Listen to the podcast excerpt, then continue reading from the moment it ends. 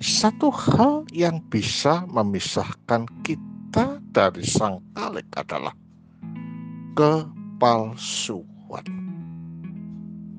ketidakjujuran, dan ketidakterusterangan.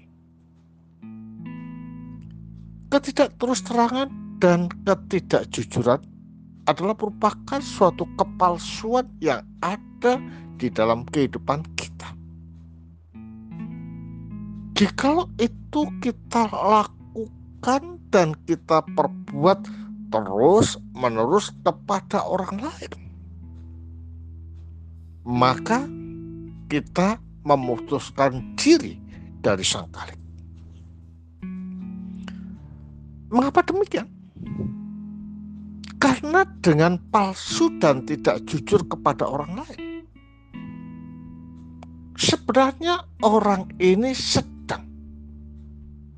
menyangkali dirinya sendiri sebagai citranya Allah. Karena Allah di dalam dirinya sendiri tidak pernah palsu dan tidak pernah jujur. Apa yang dikatakan itu ya dan amin.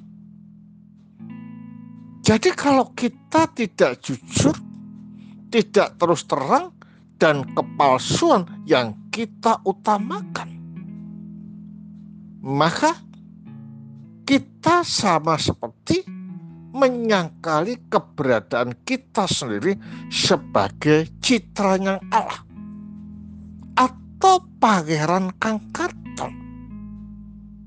Nah, inilah sifat-sifat yang paling tidak disukai. Nah, ini nyata sekali dari kata-kata orang kudus Nicholas dari Serbia yang mengatakan demikian. Kepalsuan dan hanya kepalsuannya yang memisahkan kita dari Allah. Pikiran yang palsu, kata-kata yang palsu, perasaan yang palsu, keinginan yang palsu. Lihatlah betapa berbagai kebohongan yang pada akhirnya membawa kita pada kekosongan, ilusi, dan penolakan akan Allah. Jadi kepalsuan-kepalsuan yang ada itu adalah merupakan suatu ilusi yang didengang-dengungkan terus, dan itu akan membawa kita pada jerat yang mengerikan dalam hidup kita. Karena apa yang kita ungkapkan itu hanya delusi, angan-angan yang tanpa ada realita. Hidup yang tanpa tujuan dengan kepalsuan itu adalah hidup yang hampa.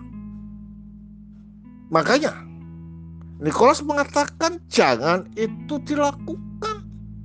Kata-kata palsu, pikiran palsu, tindakan palsu, jangan kita lakukan. Tetapi lakukanlah apa yang nyata dan real dalam kehidupan kita, terutama terkait dengan hubungan kita dengan sang khalik. Satukanlah dirimu dengan sang khalik, agar sang khalik melalui rohulahnya memimpin kita pada jalan yang real menuju pada kesucian, menuju pada keharmonisan, menuju pada kebahagiaan, karena sang khalik ada di dalam kalbu kita.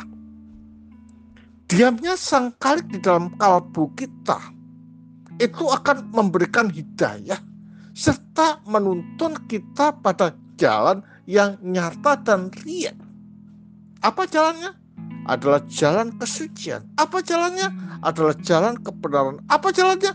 Jalan menuju pada terangnya yang mulia. Dengan demikian hidup kita berguna dan layak di hadapan sang khalik. Mari kita berbuat jujur. Mari kita tidak bohong. Mari kita berbuat terus terang di dalam apapun cara berpikir kita, kata-kata kita, dan tindakan kita, supaya apa yang kita lakukan ini, saudara, bisa layak dan berkenan di hadapan Sang Khalik. Selamat pagi, selamat beraktivitas. Kiranya Sang Khalik selalu menyertai kita. Amin.